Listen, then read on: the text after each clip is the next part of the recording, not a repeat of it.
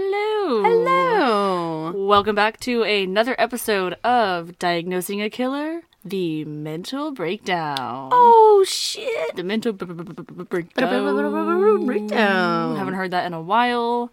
My name is Kenna, I'm Coel. and hi. Hi. Good to see you again. How's it going, everybody? Yeah.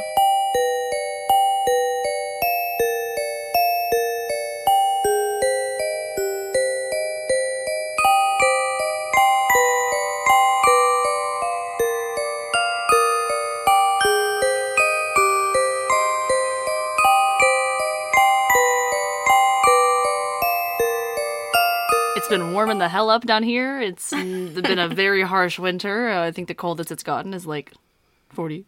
I think At it's night. to get like 38 tonight or something though. Ooh, maybe we'll see some snow. Hopefully. Probably well, not. not at 38. Yeah, no, definitely not. It's dry enough though. Yeah.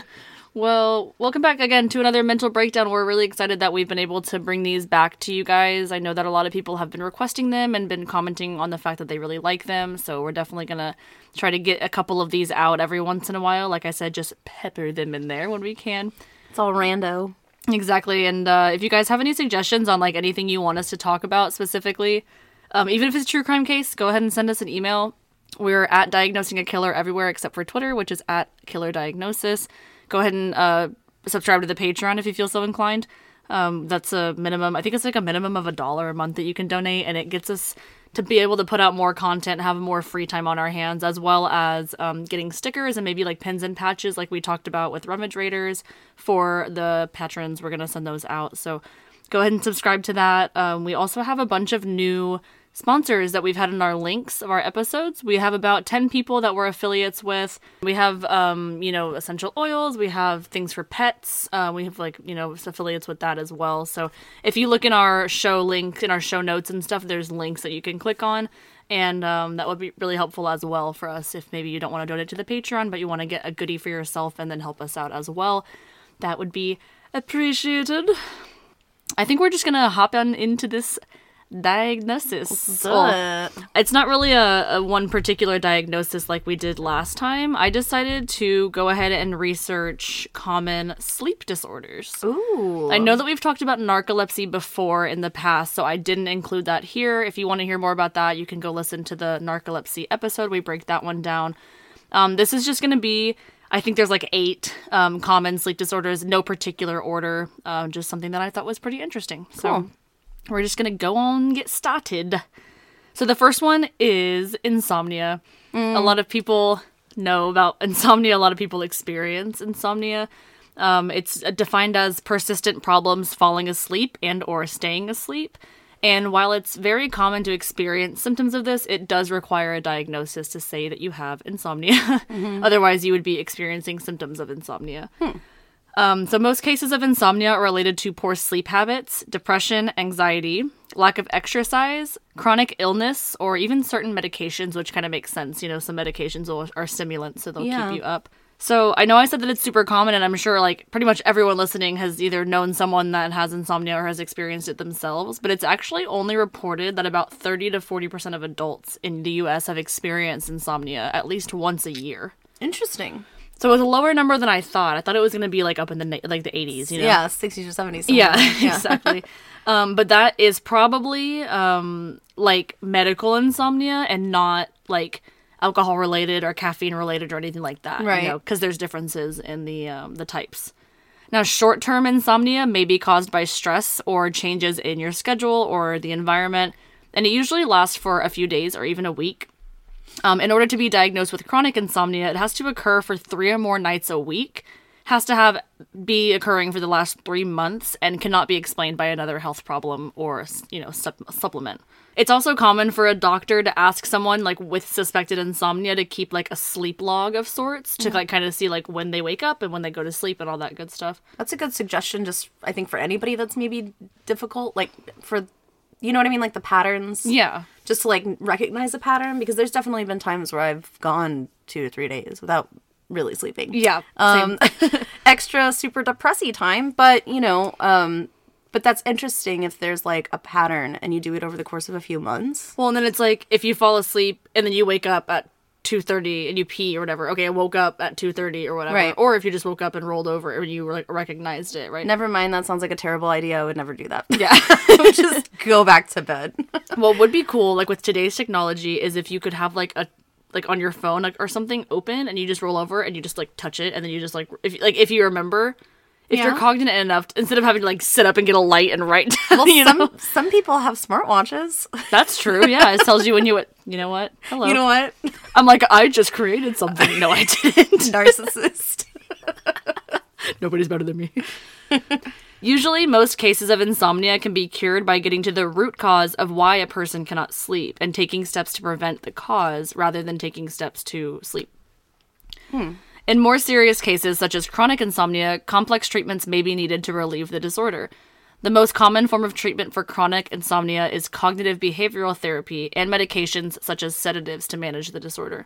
Which is interesting that sed- um, medication can cause insomnia, but it can also treat insomnia, like Yeah. different kinds. If someone is suffering from chronic insomnia, it's best to seek treatment because untreated insomnia can actually affect your memory and concentration. It can also increase your risk of high blood pressure, coronary heart disease, diabetes, and cancer. Whoa. Yeah. That was Damn, interesting that's some major players there. I was like, okay, maybe I should go get checked out. uh, number two, coming in at number two. Number two, that 100. Your hot kung fu jizya. oh my god. Does anyone remember that? Email us if you remember that. if you remember Kung Fu Jizya, You're please the OG. email us. Email us. And the number two is actually snoring. Oh. Now, snoring is not necessarily considered a diagnosable disorder, uh, but it is one of the most common things that people struggle with while sleeping. It affects actually up to 40% of men and 20% of women on a regular basis. Now, snoring gets worse when a person gets. Person.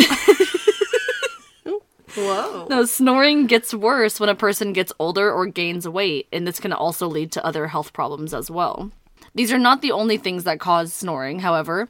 Other things can induce snoring, such as a late stage pregnancy, irregularly shaped bones in the face, swelling of the tonsils and adenoids, alcohol consumption, antihistamine or sleeping pill use, having an above average tongue size, and sicknesses like allergies or a cold. I can attest to the alcohol use because I never snore worse than when I've been drinking earlier. Same. I always know when Kenna's wasted because I can hear her through the window. Or the window. hear her through the creeping outside my window. through the window late at night. No, hear her through the walls, and we share a oh, bathroom in between our rooms. I can hear you snoring when I pee in the middle Yeah. of the night, yeah. But it's really, it's usually quiet. No, thanks. Oh, thanks. It's a cute little snore. narcissist. I have the best snore. I just, my snore is just so cute. it's just the best. It's just tiny. I feel like there's at least four to seven other comments we could make about everything you just listed.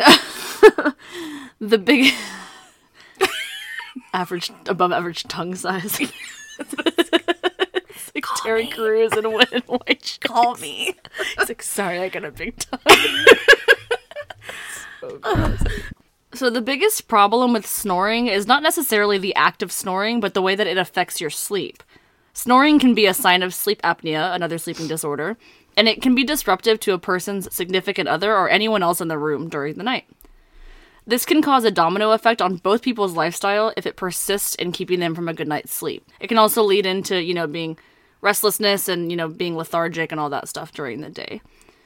If snoring becomes a chronic problem, there are steps that can be taken to prevent it from happening. A doctor can prescribe a dental device to keep your tongue from blocking your airway. Oh, that's interesting. Didn't know that. Yeah, losing weight can also positively affect sleep by reducing snoring. And in serious cases, some people may need surgery to correct a blockage in the airway that would cause the snoring to occur. Lastly, some easy steps to prevent snoring may help someone that is not at the chronic stage. These include using nasal strips, not drinking alcohol or taking a sedative before bedtime. Ooh, who wants I to do that? Who wants to do that? Maintaining a healthy weight and trying to sleep on your side instead of on your back. Mm-hmm. And that's usually when I wake up. When I wake myself up from snoring, I'm on my back every time. I'm like, Same. Yeah, same. Yeah. I've noticed that as well.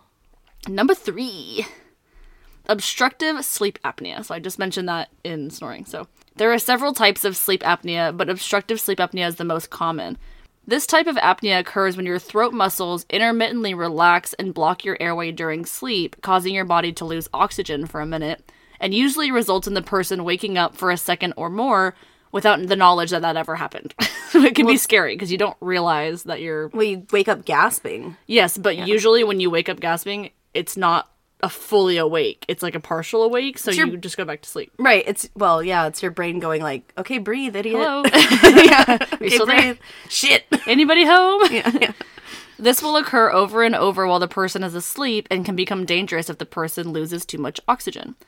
Results of this diagnosis are excessive tiredness, awakening with a dry mouth or sore, sore throat, morning headache, difficulty concentrating during the day, mood changes such as depression or irritability, high blood pressure, and decreased libido, which I thought was interesting. Interesting.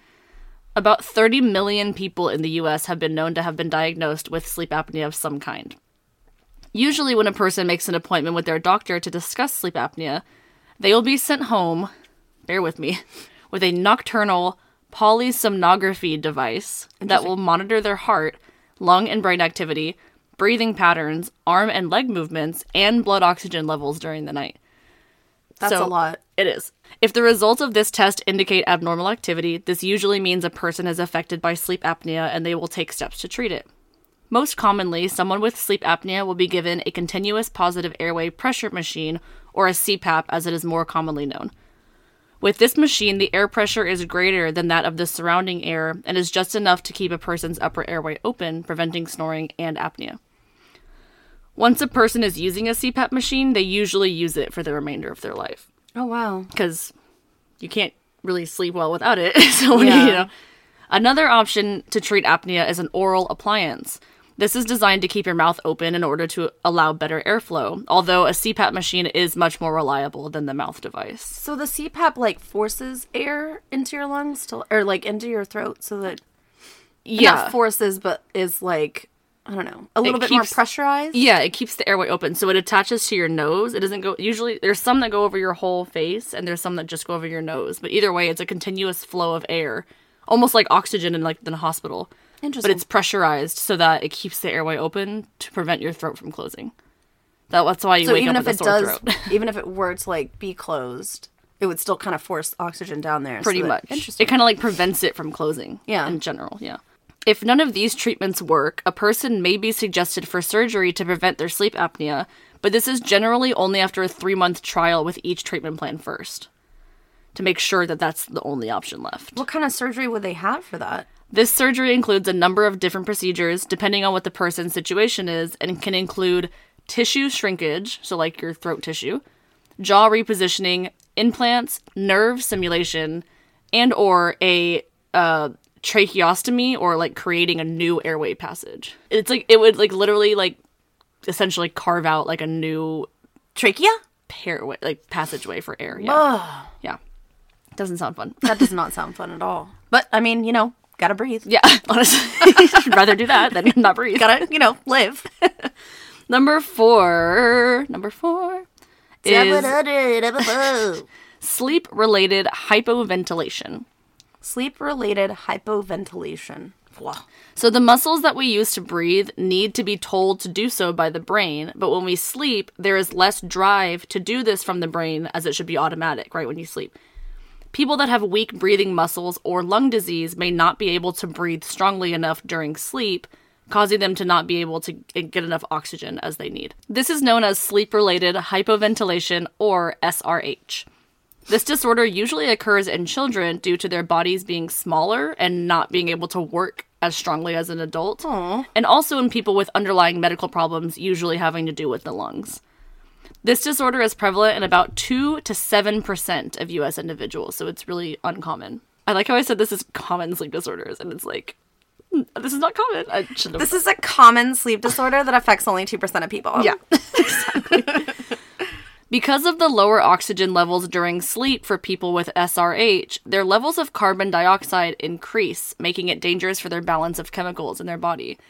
Because they, I guess they can and only inhale so much and then they exhale, but not all the way. So they're like kind of gosh. recycling the carbon that- dioxide. that's really interesting. Yeah, because that can be toxic. Yeah. Um, in order to diagnose SRH, daytime diagnostic tests would be performed, such as lung function tests, assessment of respiratory muscle strength, measurement of daytime oxygen levels, and capillary blood gas tests. Excuse me. vocabulary blood gas tests. Yes. Oof. If these tests suggest that someone may be experiencing SRH, they will then perform a sleep study in which the person would stay overnight in a sleep unit.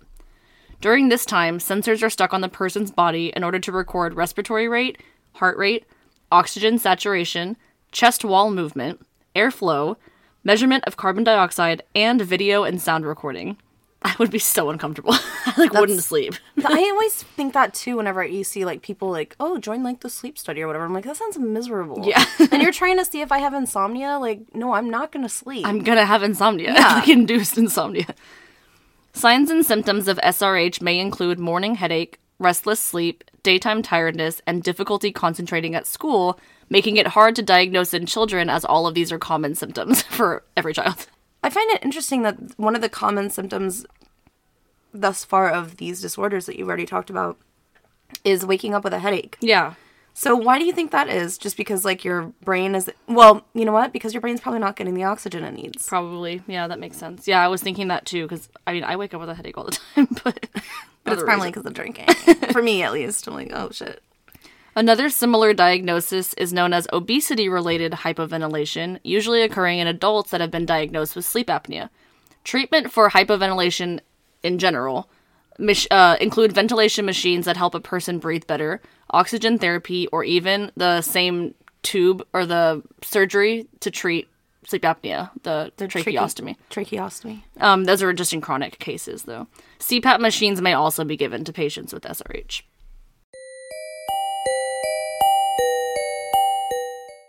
Bright Cellars is a monthly wine club that matches you to delicious wines tailored completely to your tastes.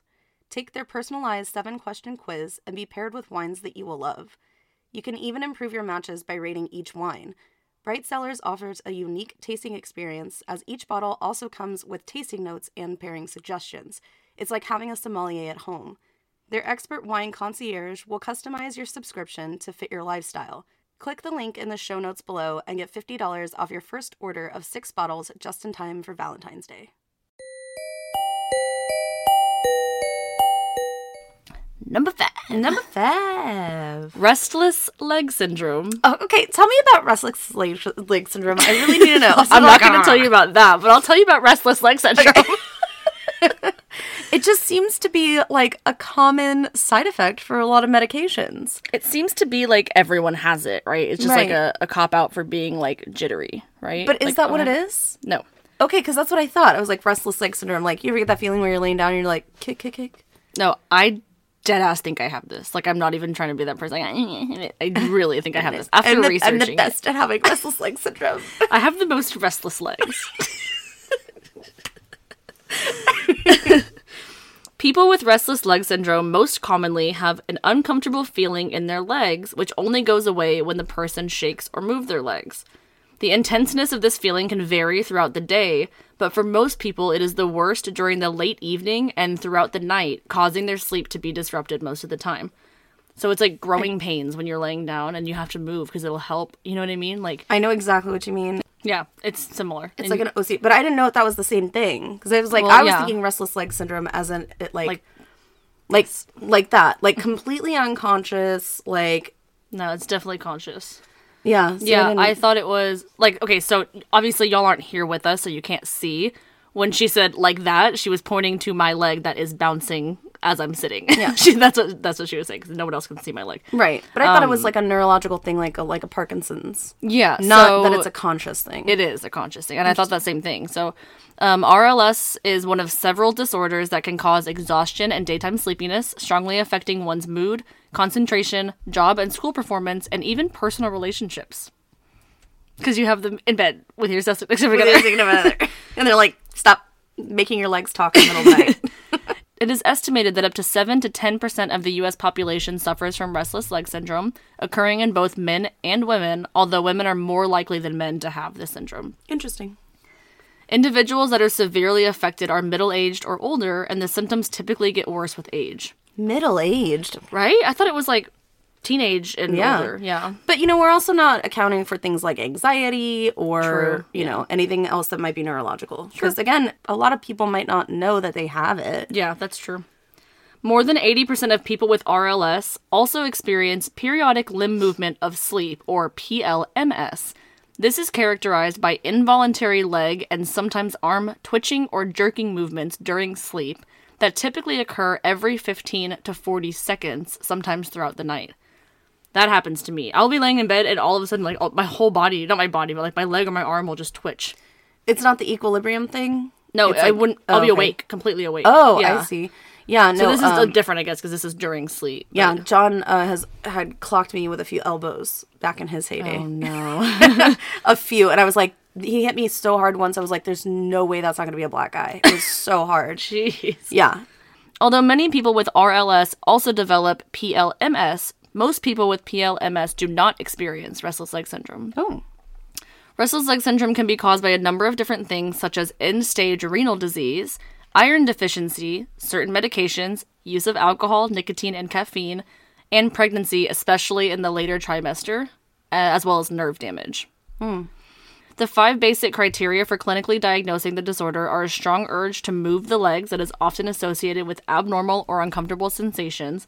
The urge to move the legs starts or get worse starts or gets worse during rest or inactivity.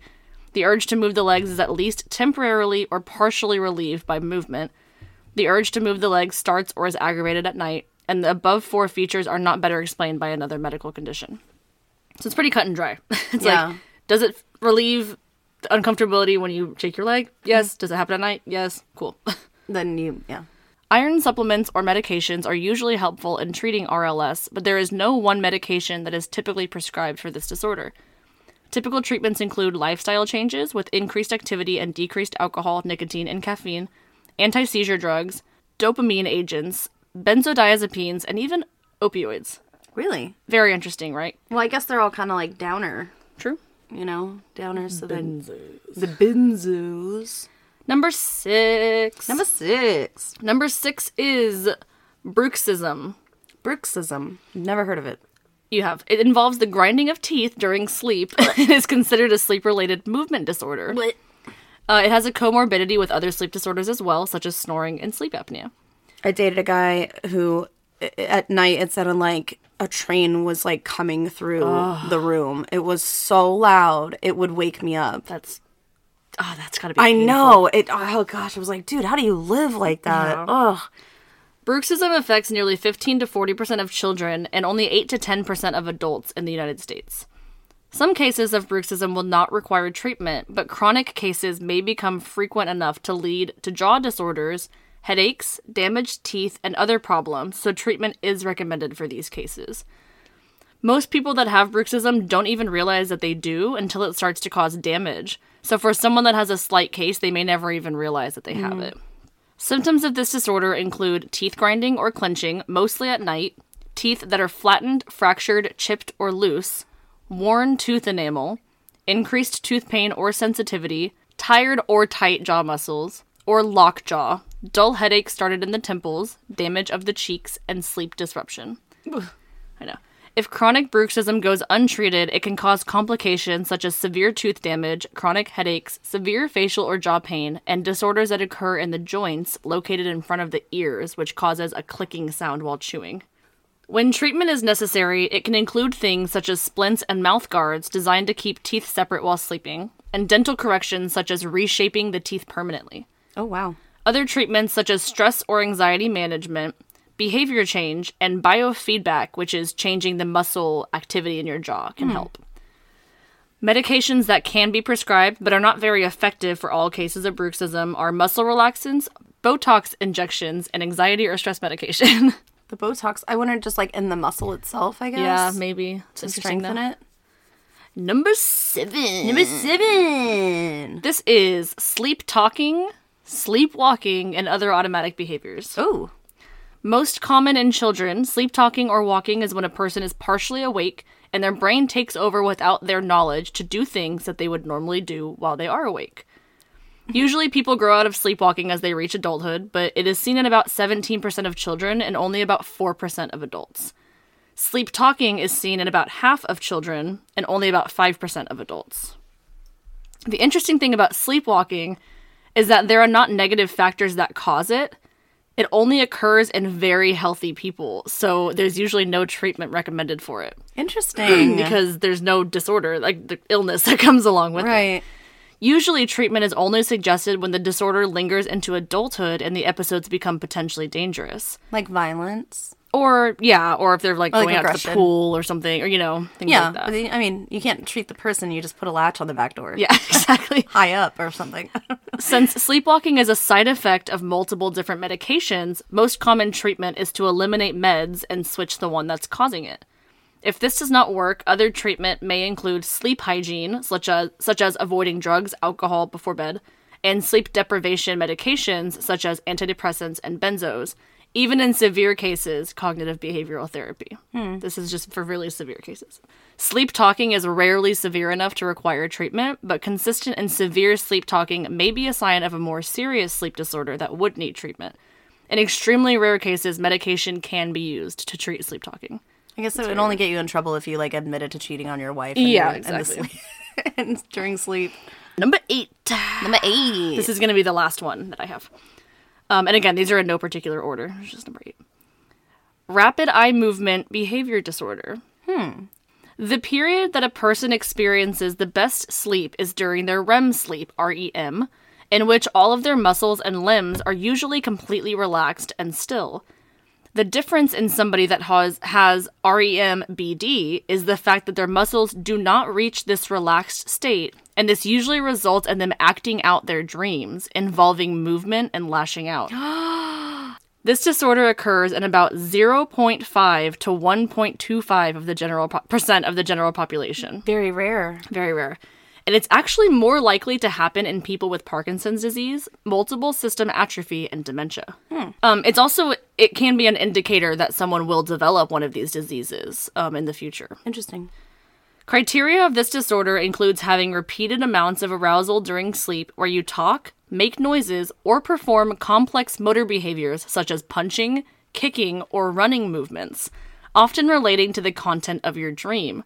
Also, recalling dreams associated with these movement or sounds. If you awaken during the episode alert and not confused or disoriented, and if your sleep disturbance is not caused by other illness or disorder. It is suggested that if you suffer from REMBD, that you should take the necessary steps to prevent injury, including padding the floor near the bed, removing dangerous objects from the bedroom, such as weapons, and placing barriers on the side of the bed, as well as moving furniture and clutter away from the bed, protecting windows, and possibly even sleeping in a separate bedroom from your significant other until the symptoms are under control. Oh my gosh. Common medications that are used for treatment are melatonin and Klonopin. Klonopin. Interesting. So those are the eight sleep disorders that I wanted to discuss.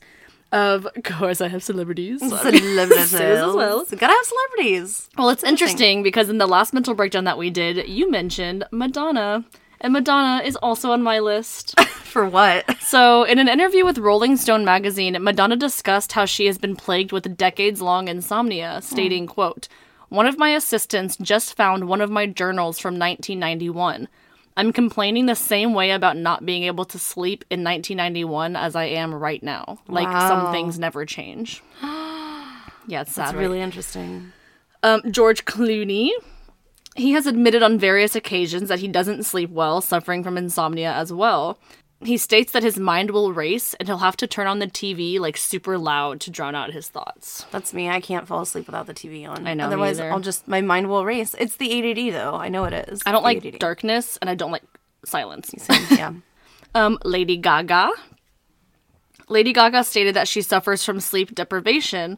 She was quoted by the UK's OK magazine, quote, "My passion is so strong I can't sleep. I haven't slept for 3 days." Number 4 is Rosie O'Donnell. Hmm. Rosie O'Donnell was diagnosed with sleep apnea in 2007. She opened up about her diagnosis on The View during an interview, where she shared that she has over 200 micro awakenings a night and once stopped breathing for 40 seconds What? during the sleep Yeah. like study that they did on her before she was diagnosed. Wow. Yeah, isn't that wild? That's so scary. I had sleep apnea when I was pregnant. It was terrifying. Really? It Yeah, it really terrifying. yeah. Yeah, and I think that's why it, you know, pr- similar to the way that it presents in people that are heavier or people that have gained weight, Mm-hmm. um, especially over a shorter amount of time.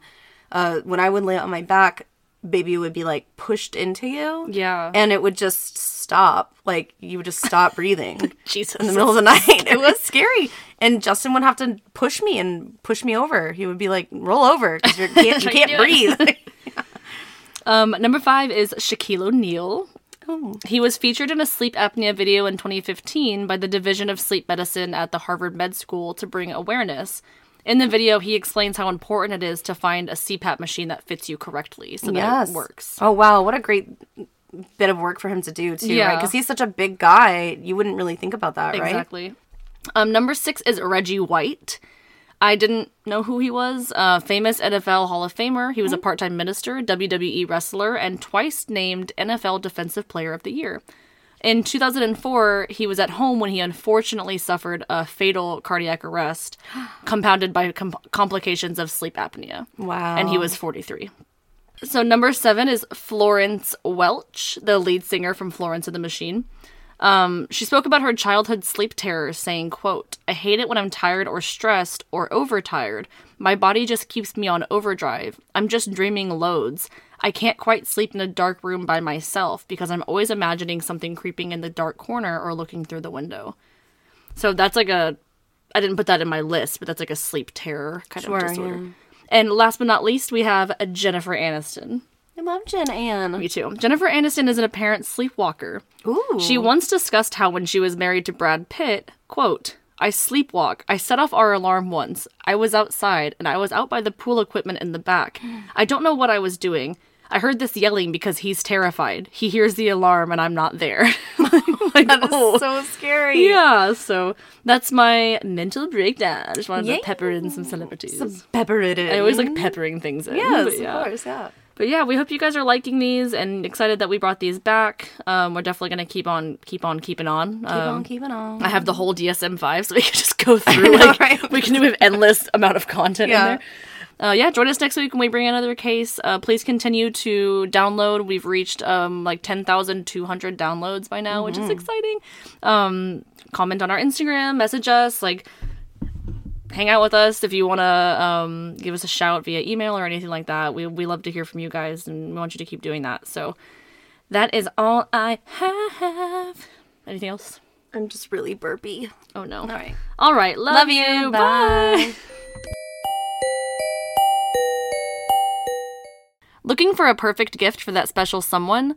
Canvas Prints has a wide variety of items that can be personalized just for you with simply sending in a photo. Whether you're looking for a personalized pillow or a meaningful photo collage, Canvas Prints offers artist quality at affordable prices. With easy to use design tools and state of the art printing capabilities, they help you create masterpieces that will last a lifetime without breaking the budget. You make the memories, Canvas Prints will help you keep them. Click the link in the show notes below for free shipping on orders of $49 or more between now and February 5th.